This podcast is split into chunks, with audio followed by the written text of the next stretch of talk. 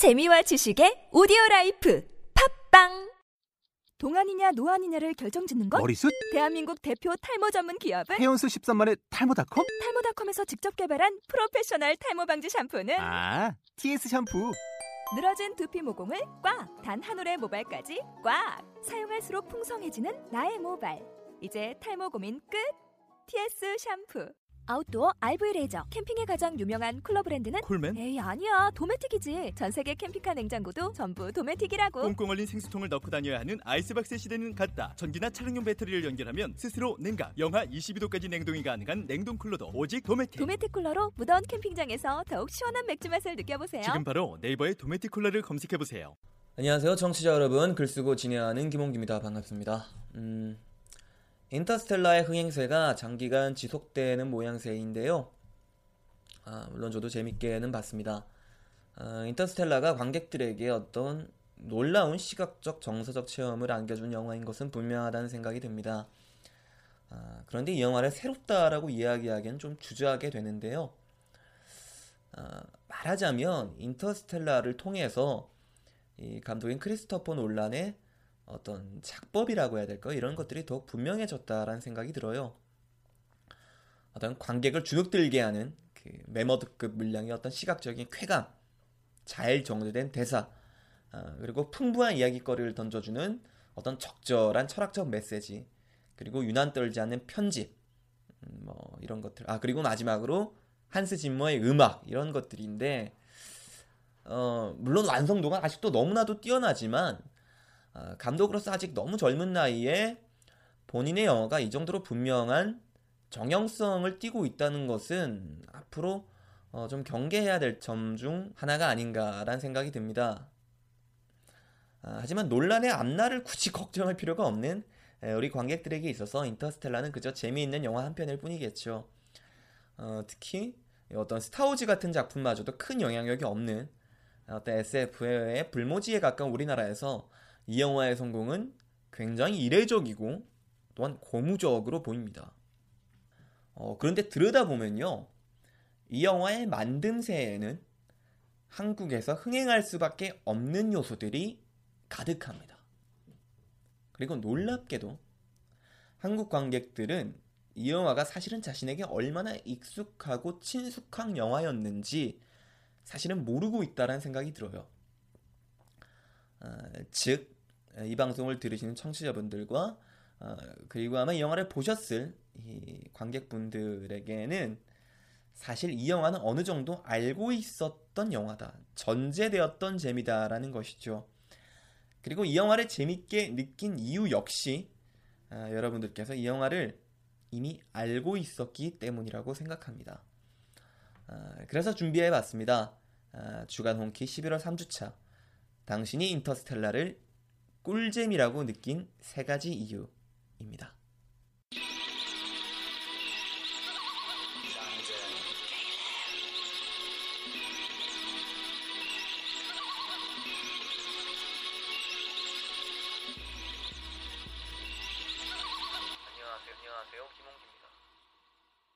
어, 일단은 우주여행이라는 소재부터라고 생각하는데요.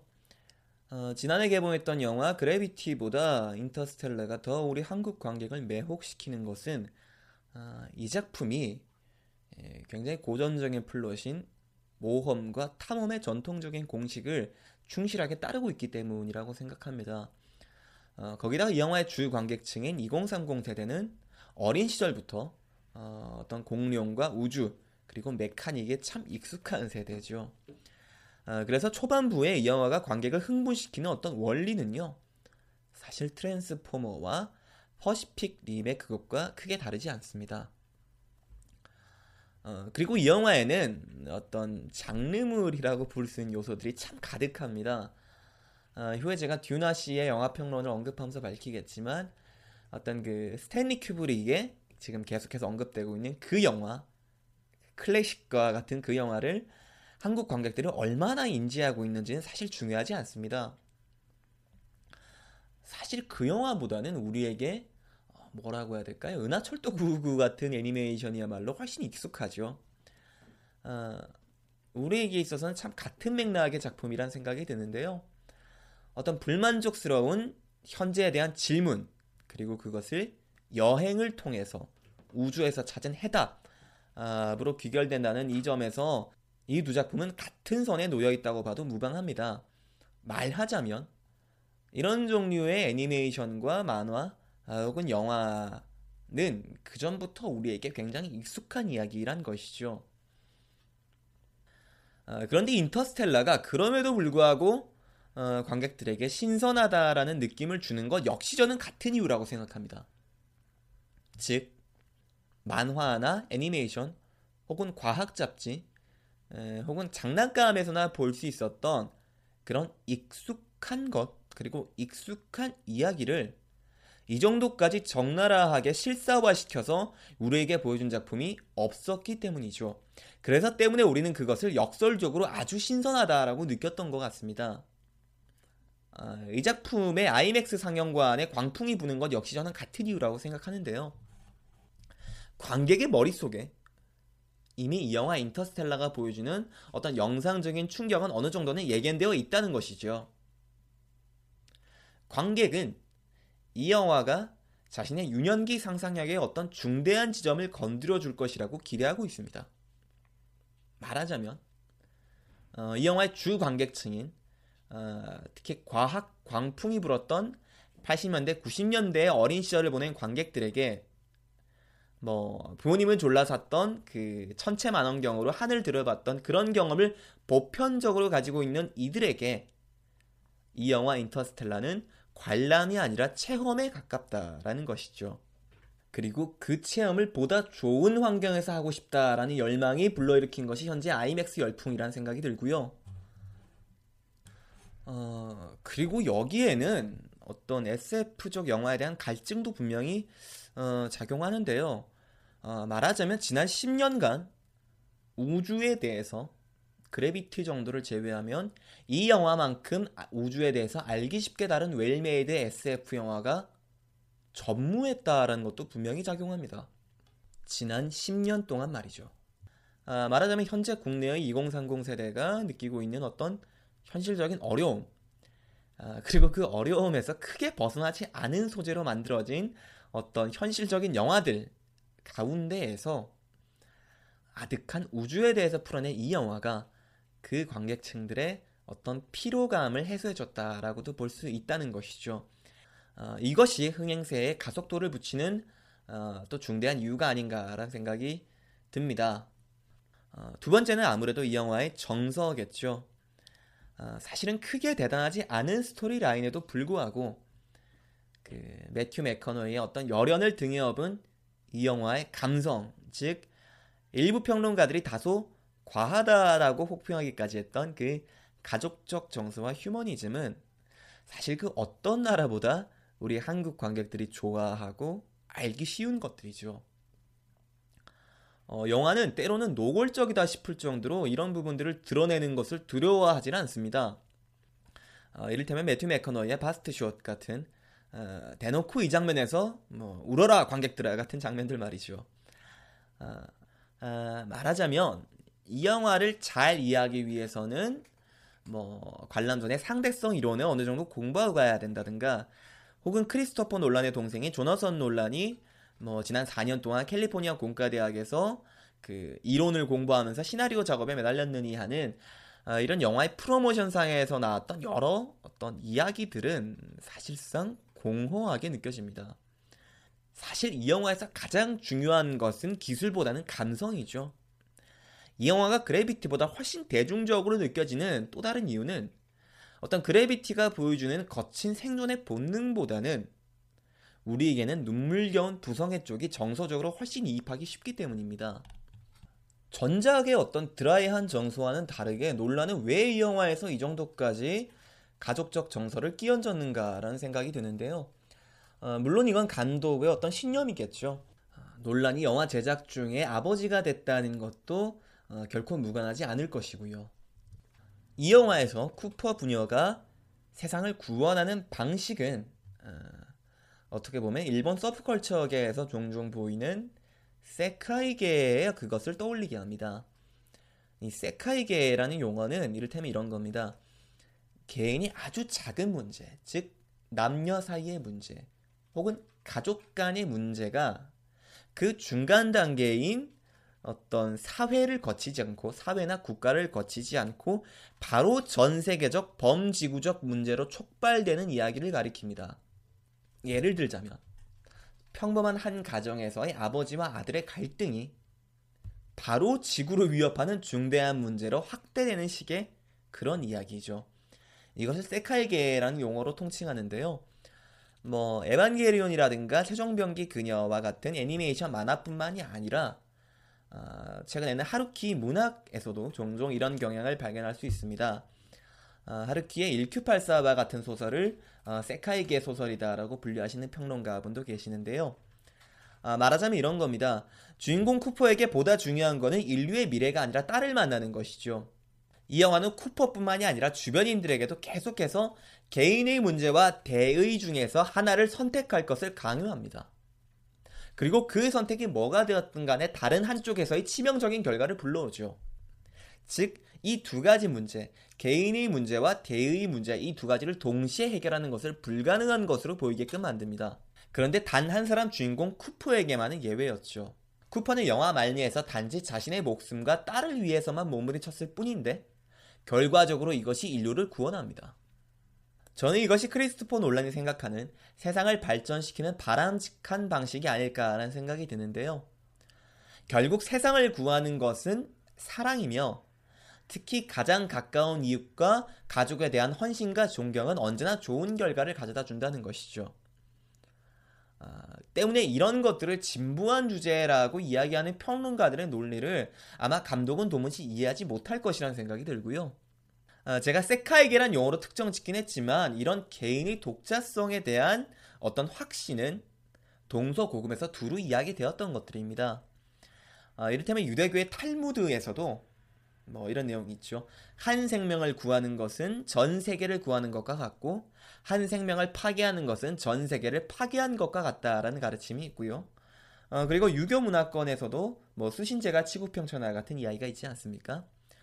아, 때문에 이 영화의 주제 의식을 뭐 진부하다 혹은 미국식 영웅주의의 답습이다라고 말하는 것에는 아, 조금 동의할 수 없고요. 다만 이 영화가 말 그대로 하드 SF임에도 불구하고 국내 관객들에게 특히 여성 관객들의 호응을 이끌어낸 지점이 이 부분이라는 것. 그리고 이 영화를 스토리 구조적으로 어떤 헐겁게 만드는, 즉, 까임의 여지가 있는 영화로 만든 부분이라는 것도 동시에 인정합니다. 그리고 세 번째로 이야기해 볼 것은 이 영화가 어떻게 봐도 논란의 영화다라는 것이죠. 아, 앞에서 언급했듯이 우리에게 있어서 논란이란 감독은 이런 감독입니다. 아, 마이클 베이나 제임스 카메론보다는 뭔가 있어 보이며 근사하고 생각할 거리를 던져주는 그리고 그럼에도 재밌는 영화를 만드는 감독이라는 어떤 절대적인 신뢰가 있습니다. 사실 여태껏 국내에서 이 정도의 대중적 인지도, 즉 흥행 파워를 가진 해외의 감독은 사실 없었다고 봐도 무방하죠. 스콜세지나 타란티노의 영화가 국내 극장가에서 흥행 돌풍을 일으킨 적은 사실 단 한 번도 없었고 그리고 다크나이트 라이즈보다 더 흥행한 영화인 아바타나 트랜스포머의 어떤 상업적인 성공을 그것을 제임스 카메론과 마이클 베이에 대한 신뢰라고 분석하기 힘들잖아요.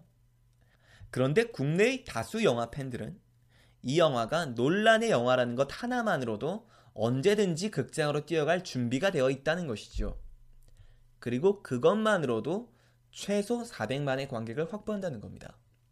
자, 이런 경우에 이런 경우 관객들은 크리스토퍼 논란이 전작에서 관객 자신에게 안겨준 것과 비슷한 종류의 감흥을 기대합니다.